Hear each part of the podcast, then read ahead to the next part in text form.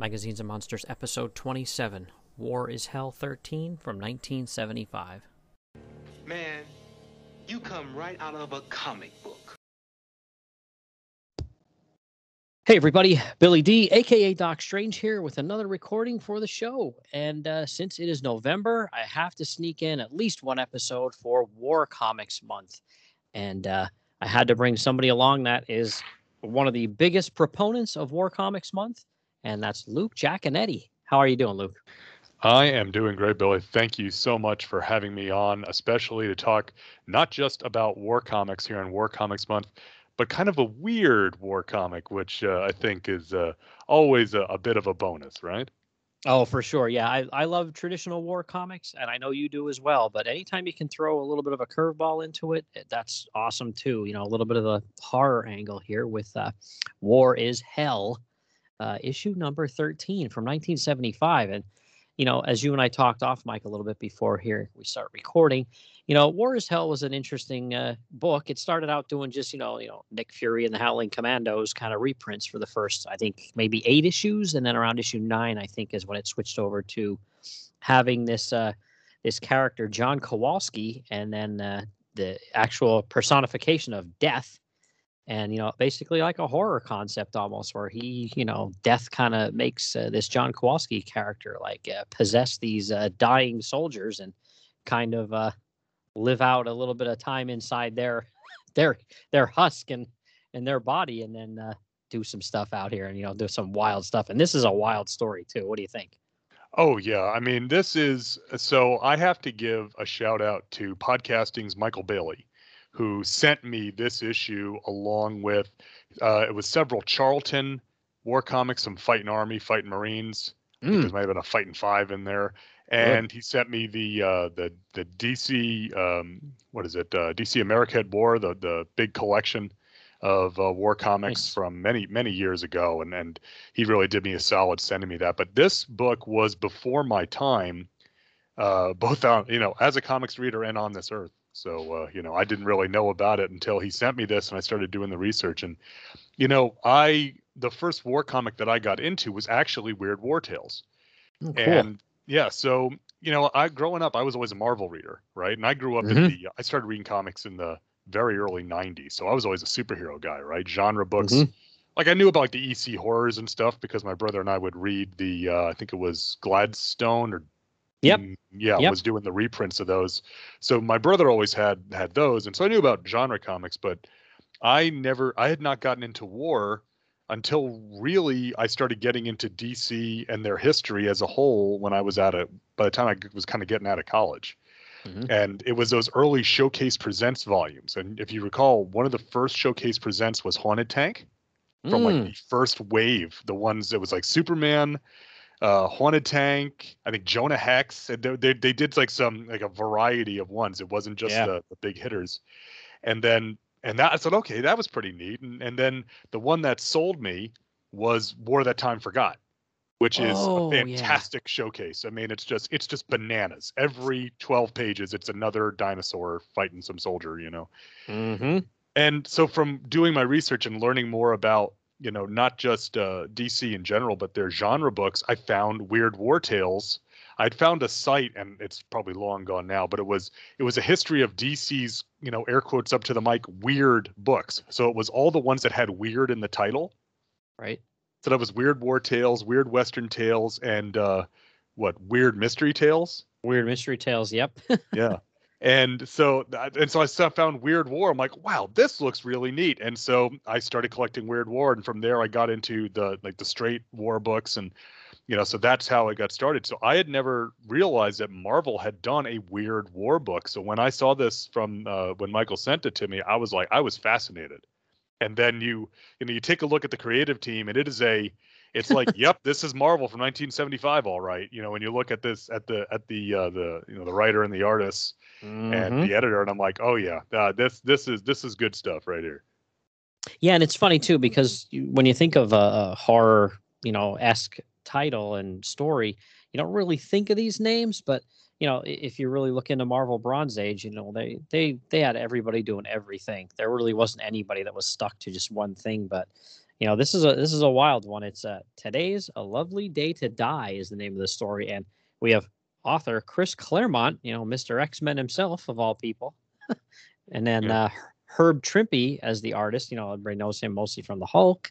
Yep. Uh, J- John Costanza letters, Michele Wolfman colors, and Len Wein editor, another you know X Men and you know Batman and everything in the world he's done too. But you don't think a lot of those names when you think horror, but Claremont well, did write Len- a few horror say stories Len- here and there. Didn't Len Wein do? Didn't he Swamp do Thing. Uh, Swamp Thing? Yeah, that's what I was going to Yep. say. I always think of Len Wein with horror with Swamp Thing. And Yep. and what's funny is Herb Trimpe. You say most people know him for the Hulk, and absolutely, you know, he is, uh, you know, to me one of the just there, there, you know, there there's certain artists on certain certain strips that are just classic, and Herb Trimpe's Hulk is is one of those. Oh yeah. But to me, what now when I see the name Herb Trimpe, it's very, it's kind of ridiculous. But the strips that jump out to me are Godzilla oh yeah. And Shogun Warriors. Mm-hmm. And and on my show, on Earth Destruction Directive, I covered all of both of those series. And it's it's great looking at Trimpe's art in this and comparing it to those um, those uh, series, which are um, you know he he's uh he- he's usually matched up with like Carl Gafford as his colorist, so the colors are much like brighter and it's more you know kind of a crazy sort of you know big bombastic story whereas this is very clearly a gritty war story so even though it's clearly herb trimpe you can look at some of the faces especially and say oh yeah that's herb trimpe right there yeah. it's it's amazing just the you know the the, the difference by having uh you know a different colorist and a different subject matter how how much different his art looks while still being identifiable as trimpe Yeah, for sure. Oh, absolutely. Yeah, he was, you know, he was very much, you know, kind of a Kirby clone in the beginning when he first started uh, at Marvel. You know, kind of like Barry Windsor Smith and some other people. But he developed his own style, and I do like his Hulk quite a bit. He's Yeah. him and Sal Buscema are probably my top two Hulk artists there of all time. But he does he did great with this war story.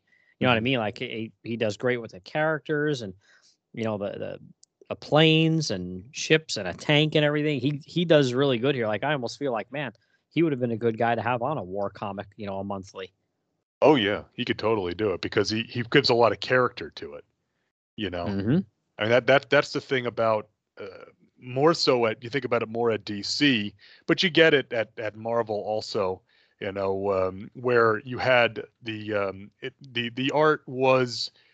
Um, you know the, the the traditional war artists like you know Kubert and Glanzman and uh, Ross Andru, uh, you know they they had uh, and Russ Heath they had Mhm. such um, such character in in just drawing ordinary men and women right and Yeah. you could uh, readily identify the emotions on display. And Trimpe doesn't always get that because people think of Trimpe more as an, an action guy, right, from doing Mhm. stuff like Hulk. But he does really, really well with the facial expressions in Oh, yeah. this story, you know, and Mhm. and even even given the, you know, not great. can well not not saying the book is not in great condition but it's it's definitely yellowed a bit on the pages and so it's a little muddy in spots but yeah. it, it really still shows through even on my physical copy. I'm sure if you grab the digital of this, it would look real sharp. Yeah, my my copy's in a little bit of rough shape too. It has a big subscri- subscription crease in it, and it's it's a little bit beat up too. It's not it's not stellar, but I did forget to mention cover uh, is Gil Kane and Mike Esposito, so it's a pretty good cover. You know, I think the interiors are much better, but uh, it's a, it says a lousy day to die on the cover. And then blazing battle on the bloody beaches of Dunkirk. You know, and as you and I both know, that was you know a, a, a real location and battle and craziness went on there, and that was you know pre you know U.S. entering the war too. So you know that was definitely pretty wild. But that's where this story takes place.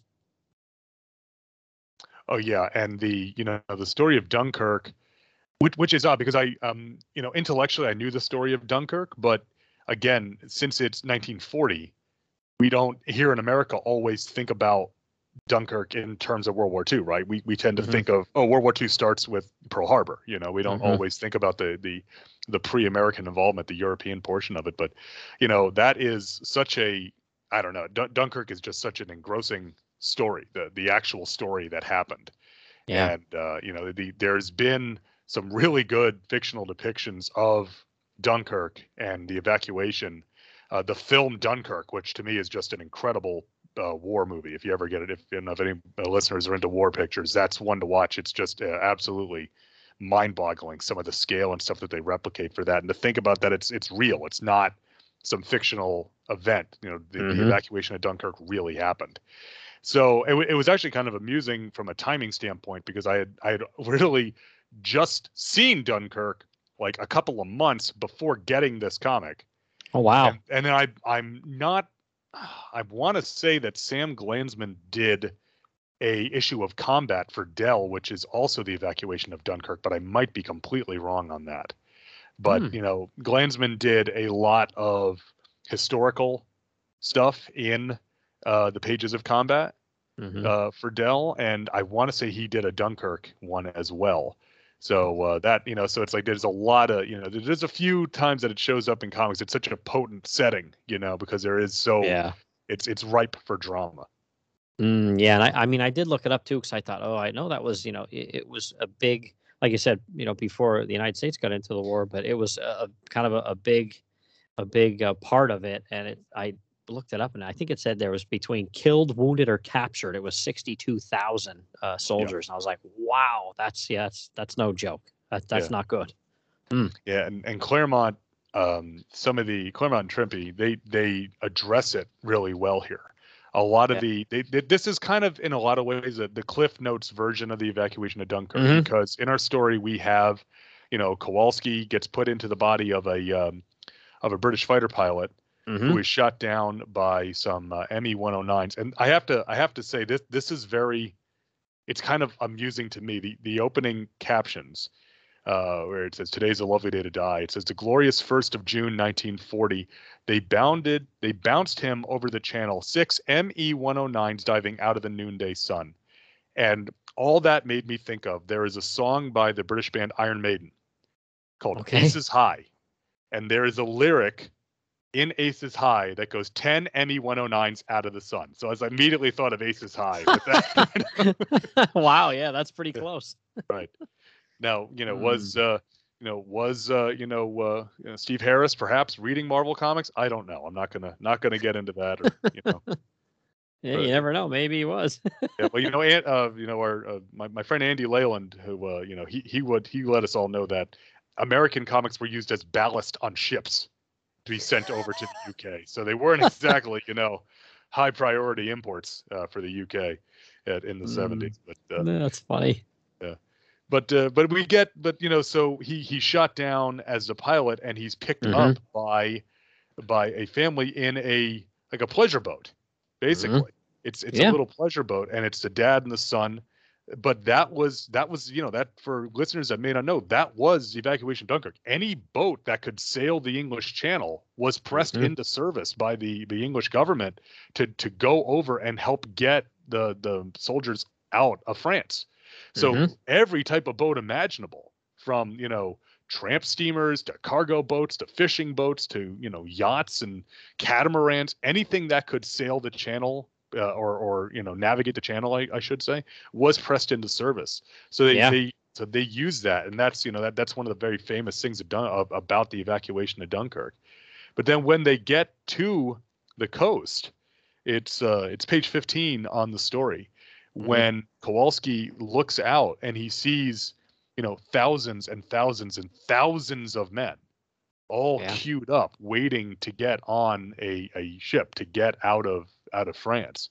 Again, that was the, you know, and they say specifically that they are uh, it's 300,000 plus men crammed into a 20 mile stretch of beach presenting to some an indecently tempting target too tempting to resist as we see the uh, the Germans strafing and attacking. And that's exactly what happened. The all the british were and uh, and the other um, allied forces were were you know isolated on this beach and had nowhere to go essentially. Yeah. so they had to just wait and they were at the mercy of the luftwaffe you know and and whatever attacks they were made on them. So it's it's a harrowing tale. And of all the people that as you said as many that were killed and wounded but as many as they managed to save also it's it's it's an incredible story.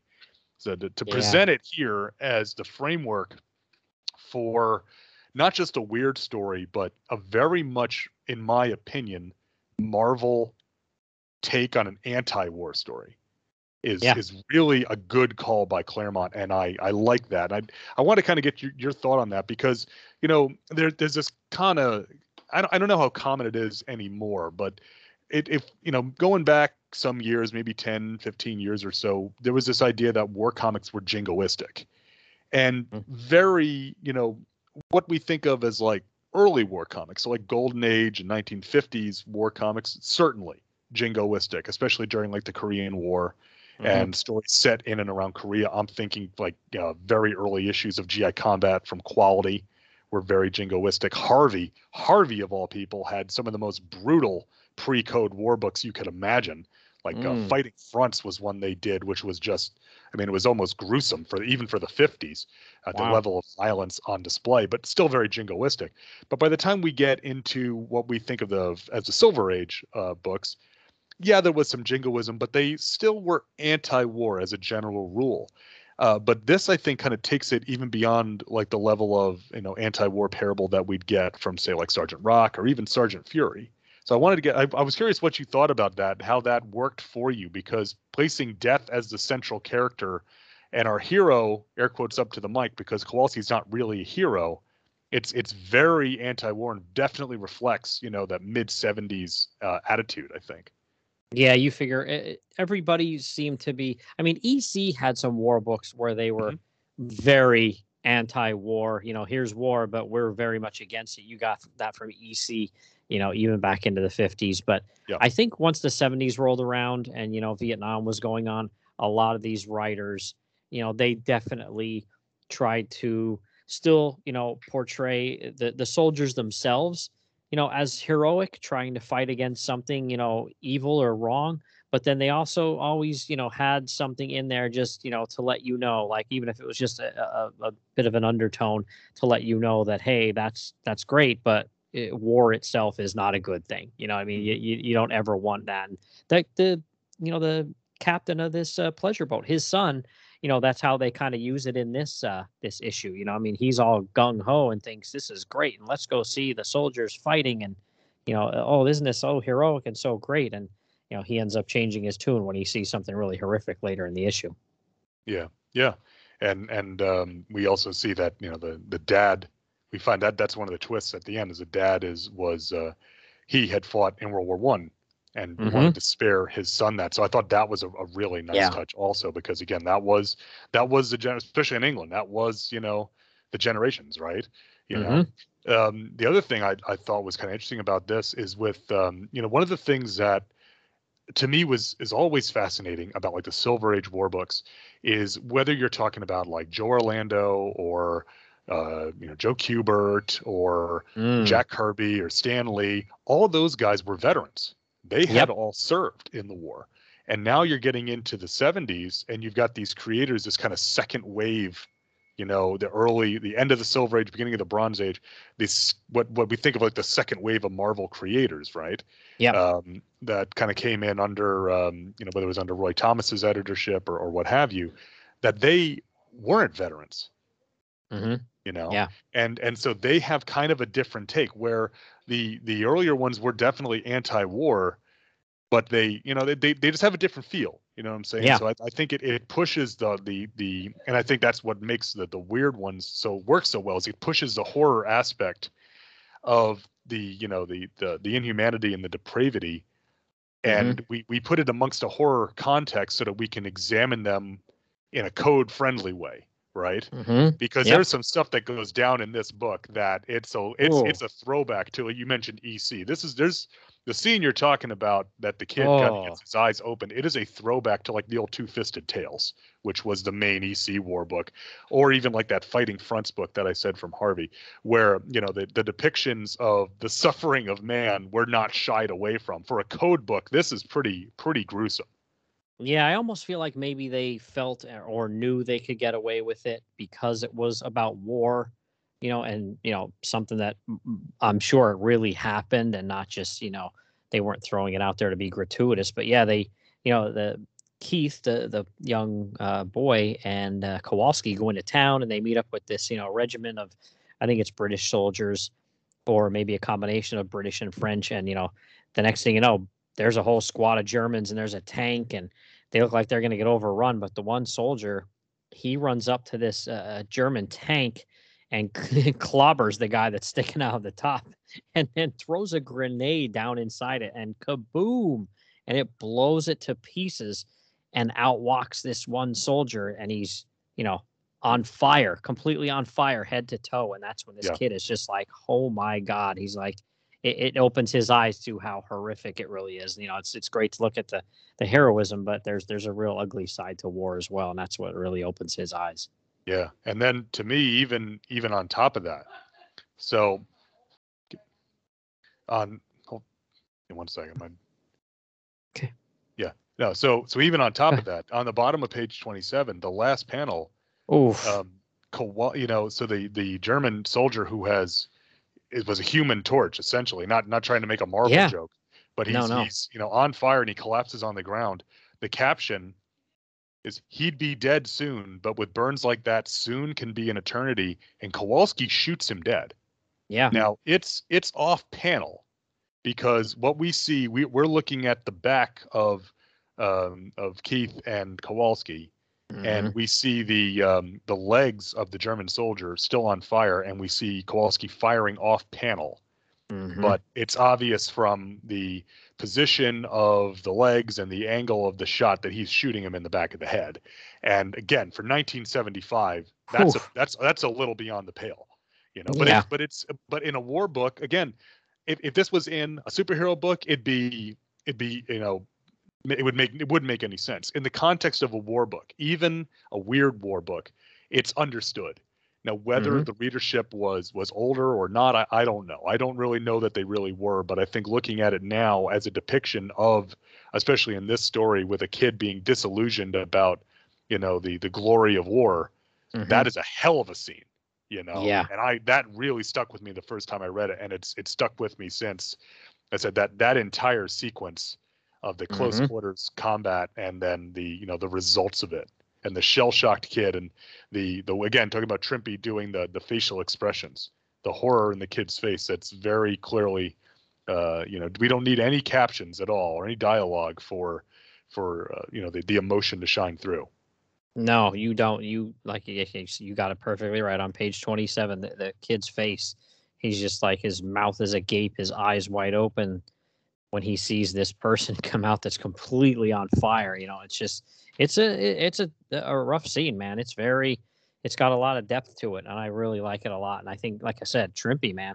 I normally think of him as you know, like I said, Hulk, or like even you said, a lot of those licensed properties as well, which you know they're way more into the superhero fantasy, you know, like type thing, not grounded in reality.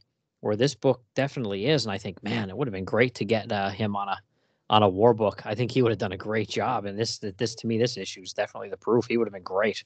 Yeah. Oh yeah, for sure. I'm trying. I'm, I'm trying to look up. Did he do any of the other issues of of the original stories in War is Hell? Oh, uh, the Kowalski stuff.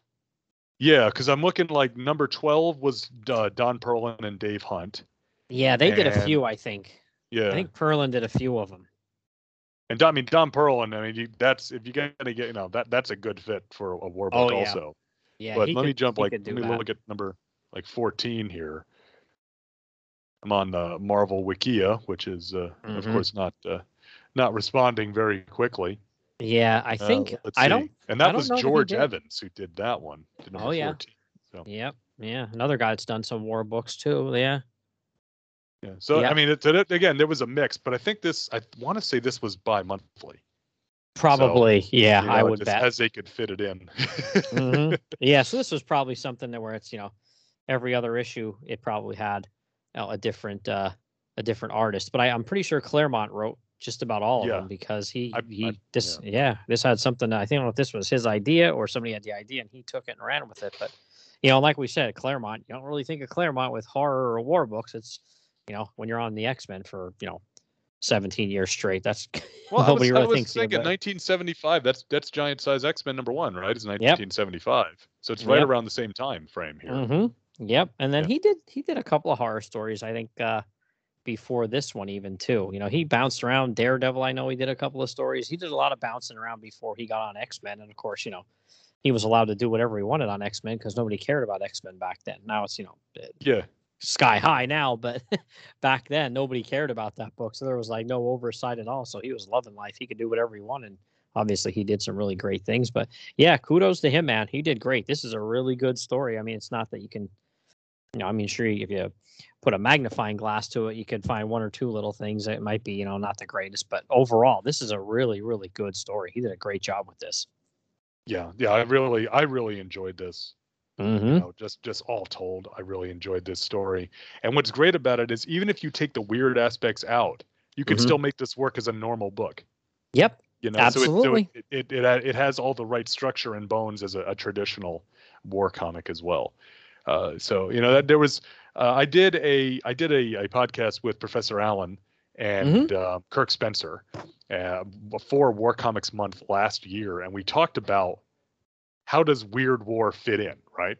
Because uh, Mhm. as we as we kind of referred to, November is uh, hashtag War Comics Month, and this Mhm. was a uh, a Twitter hashtag that I started, well, f- maybe four years ago or so. Uh, I had an abortive start before that, but really started pushing into it several years ago. Where, you know, to me, you know, that there's, you know, we we uh, this was my way to, as I mentioned, know a lot of the creators on these war books were themselves veterans, and November, of course, is uh, Veterans Day coming up uh, very shortly uh, Mhm. as we're recording this, and you know, so this was my way of saying, you know, this is a way to to honor our veterans, Mhm. you know, by and also shine a spotlight on the genre that just simply doesn't get enough attention. And what's what's grown from there is that now we have um, you know different seasonal reading in different months of the year all throughout the year and war has always you know stayed in november but you know october is horror Mhm. right halloween Yeah. so it's always the question is well do you read weird war and war is hell do you read them in october or november and uh, to me it's like we can go either way but there's still war books you know Mhm. even when you add that supernatural element to them, the the the depiction of war ultimately is really what they are about, you know, and, Mhm. and that's that one I, I think is what War is Hell does a really good job of of presenting that. That even with the more you know uh, esoteric supernatural aspects to it, it's a it's a really darn good you know Bronze Age war book. You know, Mhm. this, this issue is just it, it top notch stuff. Yeah, and then oh man, that the very last couple of caption boxes there, that that hit me pretty bad too. When you Oh, know you have you have Kowalski at the the front of the boat, and there's you know death looming over. What a great you know job by Trimpy with the artwork there. But you know the caption boxes basically say that you know in a few years. uh that the, the young boy Keith he's going to end up becoming a soldier and he's going to end up getting killed and I'm like oh Yeah. that's just awful like why did you have to do that you know it does Yeah. add more and more to the story too but i was like oh man yeah. No, you know Mm. that's that's that that's that Marvel way, right? You Mhm. know. Oh yeah. Yep for sure. And then i i wanted to mention a couple other things too. I did actually uh, learn a couple of new terms here. I had never heard these terms before in my life. So on page three when uh, kowalski takes over you know the, the the dead pilot's body that bottom panel on page three on the left he says it's funny. When i was a gyrene killing was no sweat. And i thought what the heck is that? I had to look that up. I had no idea what reference that was. And it's a marine Yes. I had never heard that before. And then when the uh, when they pick him up, the, the the British guy, the captain and his son, they make mention at one point of a jolly boat, and I had never heard that term before either. So I'm like, Yeah. a jolly boat? What the heck is that? Yeah, that that that was uh, that was I was in the same boat. I, uh, no pun intended. I guess it's like a dinghy, right? A jolly Yeah. boat. Yeah, like one Yeah. of those smaller boats that you'd have on the side of a bigger boat to lower down, and like four or five people in it could go ashore or whatever. Instead of you know, it's like because again, how do you if there's no dock on an island, how do you get a bunch of people off of a giant boat? You just can't run it aground. So just Yeah. sh- shout out to any any uh, you know British listeners. You always got some funny names for stuff. You know, we just call it a dinghy here in, in the U.S., but jolly boat that sounds pretty good too, right? You know. yeah, and then I'd uh, I'd be remiss if I didn't say the Marvel value stamp in this issue is uh, Sergeant Fury. There, you know. yes. gotta gotta I mention I, that. I I I laughed way too hard at that when I flipped over and the the letters column. The title is "Dialogue with a Dead Man," which is That's crazy. it's pretty great in its own right. Yeah. But you know, I Mhm. mean, but then the Marvel value stamp, it's it's Sergeant Fury. It's like that is fantastic. Somebody Mhm. was like, you know what? You know, Yeah, that's great. And then yeah, some good ads too. The old Count Dante, deadliest man alive, Black Dragon Fighting Society, and then we got a hostess ad too, a Spider-Man hostess ad, which is Yes. awesome. So in one panel, you have you know a person on fire and getting his and, and a mercy killing with a, a bullet to the back of the head. And then you have you know Spider-Man throwing hostess cupcakes at you know villains. It's like quite a contrast there. Yeah, there there is some there the uh, this being a, a Bronze Age Marvel book, it also has the little um, preview, like what we'd call a solicit almost, on the bottom of some of the pages. Oh yeah, yeah. And and there there's it's interesting because there are some some ones that kind of fit with the weirder nature. Mm-hmm. So we have one for uh, Conan the Barbarian, which you know Mhm. that's kind of a you know always a, a weird book. Mm-hmm. The Defenders, which well, a superhero book was always kind of the weird superhero book, right? yeah, yeah, that yeah. Oh, for sure. Yeah. Uh, Master of Kung Fu, you know, who can't be Mhm. timely, right? You? Right. I mean, big move, big big time movie star Shang Chi, the Master of Kung Fu. This Mhm. one is great. James Bond is back in Deadly Hands of Kung Fu number twelve.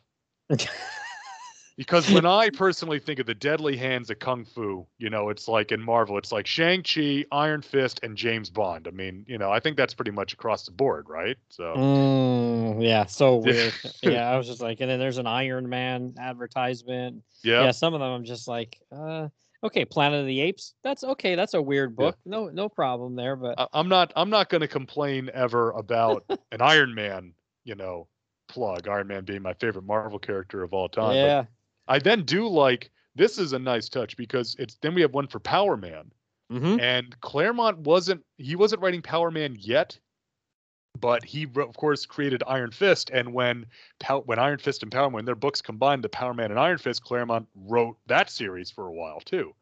Hmm which was uh, you know that's how um, uh, that's that's you know uh, Jean Grey was living with Misty Knight was her roommate right? For a Yeah, while. I think so, yeah. whole- That that great connection. and then my personal favorite of all of them because it is one of the great weird books of this era. The last one on page thirty, my boy Morbius, the living vampire. Enters the doorway into hell in Fear number 28. If you ever get a chance to read those Morbius strips in Fear, they are bananas. insane. Yeah, well, it's Steve Gerber. It's Steve Yeah. Gerber, so you know, you know what you're getting with him. Yeah, those eyeball creatures. Oh my Yes. gosh, it's they're insane. They're if it would have been written by somebody else, I would have been like, oh, they were definitely dropping acid. But you know, Gerber, I think he was just one of those people that had a, an insane mind. He didn't need to Mm-hmm. do any kind of uh, drugs, any hallucinogens. so yeah, that was awesome. But yeah, yeah, I don't know. So what do you think though? I want to look back at the cover again. What do you think about the cover? Uh, the cover to me is is it's all right. I, I don't like the the uh, the the large red background. I think it really kind of makes it look a little plain. It's also it's kind of busy because you've got you know th- this this is the era when Marvel had the Marvel Comics Group banner across the top, and that's Mhm. fine. You know I'm okay, but we have a caption. You know the weirdest combat series of all time. Then we have the title War is Hell. Next to War is Hell is flanked by Death. Beneath War is Hell, we have another caption, A Lousy Day to Die. Then we have another caption, Mm-hmm. Blazing Battle on the Bloody Beaches of Dunkirk. And the art, I'm okay with the art as a piece of art. And um, you know, it, it is a depiction of of Dunkirk, but you know, compared to Trimpe's interior art, I mean it, it's it's all right. I mean, you know, Gil Kane on a cover, you can't complain too much. But uh, you know, it, to me, it's not one of the best covers in the series. If you take a look at Mm-hmm. uh, 11 or 12 i think those are a bit more um, dynamic than this one Yep. Yeah, I think it's it's definitely 12, 13, 14 somewhere in there where there's one that's real crazy. I think it might even be Cockrum might have something to do with it pencils or inks where it's a Japanese soldier and he's about to uh, lop a woman's head off. It's really Yeah. crazy. That's Mhm. like like when you see covers like that like you said this one's kind of this one reminds you more of the reprint series where it was, you know, Sergeant Fury and the Howling Commandos reprints where it was just like just a regular war scene. You know, that's that's kind of what this one yeah. reminds me of more of that than the the Kowalski stuff because a lot of the Kowalski ones, you know, has not just death up in the caption box there or up in the corner box. It has him like looming, you know, in the background, like real like like you said, kind of aping, you know, weird war or yeah, weird war tales. weird war tales yeah Yeah, yeah. So, and this one's a little bit of an anomaly like that. like I said, yeah, Kane usually his covers are usually pretty awesome, but I just yeah, when you open it up and see what Trimpe did, it's like wow, Trimpe, you know, his interiors outshone the cover here for sure for me. Yeah, absolutely. All right, so yeah, everybody get out there and read some War is Hell. You know, the issues aren't super. You know, if you don't mind lower to mid grade stuff, you can still find these single issues. You know, to be had um, at a decent price, and I don't think they've ever been reprinted, have they? Not to my um, knowledge. Not, not, that I'm aware of. They have never no. been collected or reprinted. That's. No. Uh, I mean, I'll be honest. I was legitimately surprised when I found them on Comixology mm-hmm. because mm-hmm. I got a tip from a friend of mine who's not even a comics fan That is like, hey, have you heard of this this book, War is Hell? It's on Comixology, and so I went and checked it out. I'm like, sure enough. So, yeah, I mean, if if if you you can go that route too. I mean, they were I think they were only like a dollar ninety nine a piece on on Comixology. So, you know, it's uh, I I have my this one issue. I grabbed all the digital ones. Of course, I'll fill in if I you know come across the the physical ones. But mm-hmm. at least I have I have copies to read, you know, in digital. So, I mean, I'll I'll support anytime Marvel or DC put vintage war books up digital like that just because I want them to keep you know keep producing more of them and keep collecting yeah. them, putting them out there, make them easier for people to to own and consume. Yep, for sure. Yeah, absolutely. That's like I said, I had hunted them down basically one by one. I don't think I ever got a batch, but slowly but surely just grabbed them all eventually. And I think in the last couple years is when I finally completed them all. The last couple were a little tougher to get, like you and I talked about before too. I think you know a lot of times the the tougher ones are at the end to get because they start shortening the print run, so that makes it mm-hmm. a little bit more scarce than them, but yeah. uh, you know, than earlier in the league. But all right, Luke. Well, so what's going on with you now? You have Earth Destruction Directive. What all's going on with you uh, with that and everything else? All right. Well, so um, you know, uh, as you say, my my main podcast is called Earth Destruction Directive. It is a Daikaiju podcast. Daikaiju are Japanese giant monsters. So if you're interested in Godzilla, Rodan, Gamera, King Ghidorah, you know, Mothra, Ultraman, anything like that, you can check out Earth Destruction Directive, where we talk about uh, movies and TV shows and video games and toys and all that uh, great stuff, you know. So, uh, yeah, that's at twotruefreaks.com. I also am the co host on the Vault of Startling Monster Horror Tales of Terror, which is a horror film podcast, which I do with my brother Jason Giaconetti, the hair metal hero Chris Tyler, and Two True Freaks OG Chris Honeywell. That can also be found on Two True Freaks. And uh, I also am the co host on Get Back to the Wrestling. Finally, there's a podcast on the internet about professional wrestling, and I do that show with my brother Jason, the hair metal hero. And uh, you can get again, that's also part of Two True Freaks. You can find those shows on whatever podcatcher you uh, would like um, or prefer to use. So please go and check them out. And as I said, I am on Twitter under the handle El Jacone. That's L J A C O N E. And right now we're doing hashtag War Comics Month. So if you uh, if you're on Twitter or if you uh, even if you're not, you can still go to Twitter and just search for hashtag War Comics Month. You'll find all the war comics that not only I uh, but your illustrious host and a host of other folks on on Twitter are reading and tweeting about right now to you know kind of spread the word about war comics and to honor our men and women of the armed forces. So if any of those sound interesting to you, I would please ask that you check them out. I would really appreciate it. Yeah, definitely look uh, Luke up there and give him a follow. And he's again, he's one of these people too that there's such a good group of us on Twitter that you know even you know these uh, hashtag months aside where we kind of get together and do stuff just every day you know putting stuff up there whether it's you know comics or movie related or whatever everybody just has a good time on there and everybody's nice and cool and respectful yep. and it's it's a good place so for anybody that thinks oh i heard twitter's awful it's twitter's what you make of it come yep. on out and find guys like us and you know professor allen and stuff like that and you you'll, you'll have a good time it's it's yep. a, a good place to have some fun I, I agree with that. You know, you can you can be I don't like negativity. You know, I don't I don't mm-hmm. have time to to vetch and moan about the things I don't like. I'd rather talk about the things that I do like. So I, I yep. try to, you know, I'm not going to guarantee I'm not going to get upset with West Ham when they blow a lead or something. but you know, in general, I try to stay positive. You know. uh, yeah, so, yeah, soccer, soccer is a it's, that's a whole other subject there. That's, yeah. yeah, we all have that vice there, but uh, well, thank you, Luke. I appreciate you coming on, man. I know you got a lot going on, so I appreciate you coming on to talk uh, about a war comic with me. And I was hoping to get a lot of war comics out this month, but I just wasn't able to make it happen. But I'm glad I could get this one with you. And I and I appreciate you very much having me on. You know, I said any, any opportunity to uh, you know talk about comics in general, but war comics in particular. I've I've become such a big fan over the last you know cheese and rice probably at this point um, you know uh, 10 plus years or so. It's it's really become a, a, big focus in my comic reading and collecting. So i am more than happy to talk about war comics or really anything weird. Anytime you anytime you're you uh, you need a guest i'll be more than happy to to slot in there for you if you'll have me. Awesome man. Definitely for sure. So again thank you. And then uh, everybody hang on here. I'm going to let luke go and then i'll be back in a minute to wrap things up. This is tokyo once a city of six million people. What has happened here was caused by a force which, up until a few days ago, was entirely beyond the scope of man's imagination. Tokyo, a smoldering memorial to the unknown.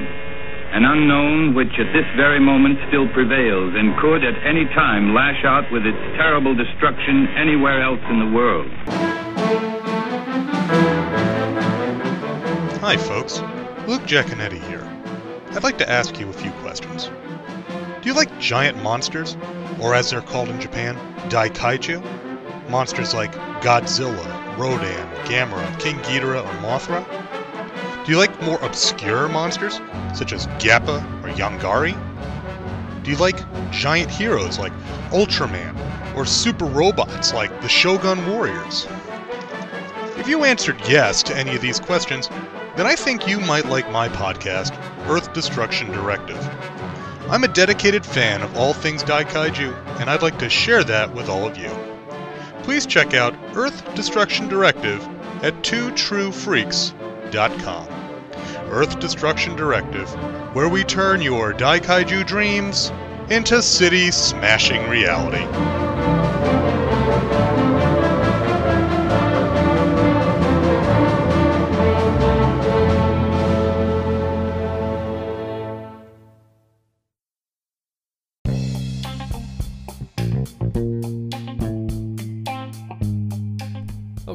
Wraps up this episode. Uh, first and foremost, I want to thank Luke for coming on. You know, he's a big proponent of all these, uh, you know, monthly uh, hashtags. You know, started uh, hashtag War Comics Month for uh, November. You know, for Veterans Day, which is a great thing. You know, to bring some awareness to that. So, thanks Luke for coming on and uh, bringing, like I said, some awareness to that holiday and that you know awesome. war comics hashtag and everybody needs to get out there and read more war comics so definitely check out Luke. Uh, all the stuff in the show notes, you know, his podcast, and check him out on Twitter and all that stuff too. He's a good guy. So uh, definitely check that out and search the hashtag War Comics Month uh, every November, but uh, even just hashtag War Comics throughout the year too, because he and I and some other guys will still post some stuff throughout the year. But November is the big month, so definitely check that out. All right, see you next time.